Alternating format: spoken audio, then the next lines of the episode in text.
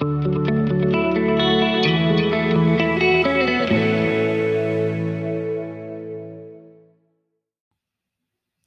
to the Power Bar Podcast, episode 13, a brief discussion on Paedo Communion.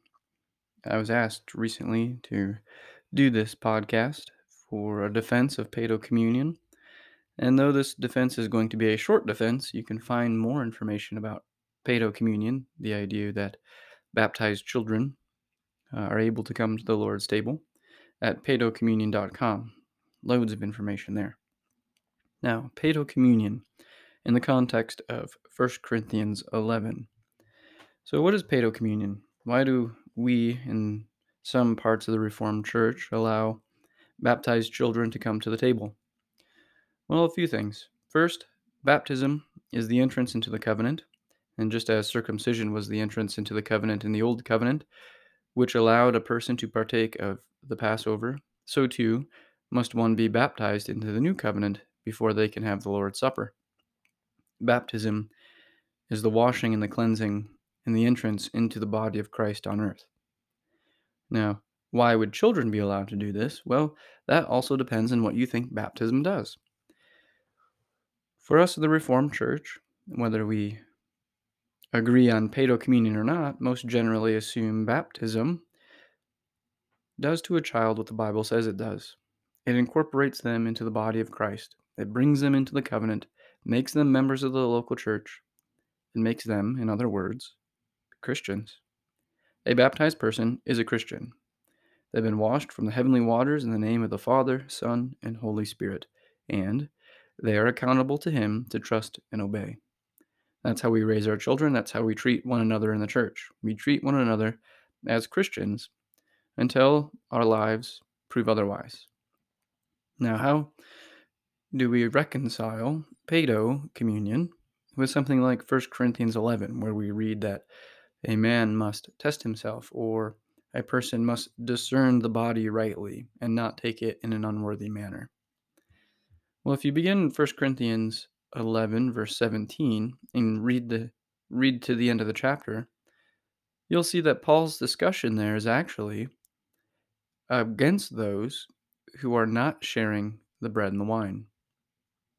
Paul begins his discussion, his chastisement of the Corinthian church, because some were having the supper while other members of the body were not having the supper. And he says, when you do this, when you eat all the bread or when you drink all the wine and you do not give to the rest of the Christians in the congregation, you are not indeed having the Lord's Supper at all. When Paul says in verse 29, for he who eats and drinks, eats and drinks judgment to himself, if he does not judge the body rightly. What is Paul talking about in 1 Corinthians 11 29? Judging what body? Is he talking about the bread and the wine, the, the body and the blood of Jesus Christ, or is he talking about the body of the church, the body of Christ on earth? Well, I think the second one. Paul is saying, I think, that if you withhold communion the body and the blood from members of the body of Christ, you are not judging the body, that is, the church, rightly, and you are drinking judgment upon yourself. This is what it means to have it in an unworthy manner. When those who are baptized into the covenant do not receive the blessing of that covenant because we withhold it from them, we are not discerning the body of Christ rightly. Children, baptized children, are welcome to the Lord's table because baptized children are what make up the kingdom of God. This is a brief defense, and I don't imagine to have all of the answers to Paedo Communion in this short episode, but those are the reasons why, in regard to 1 Corinthians 11, we permit baptized children to come to the table. One, they are members of the covenant by baptism. Two, they are members of the local church. Three, we consider them to be Christians until they prove otherwise.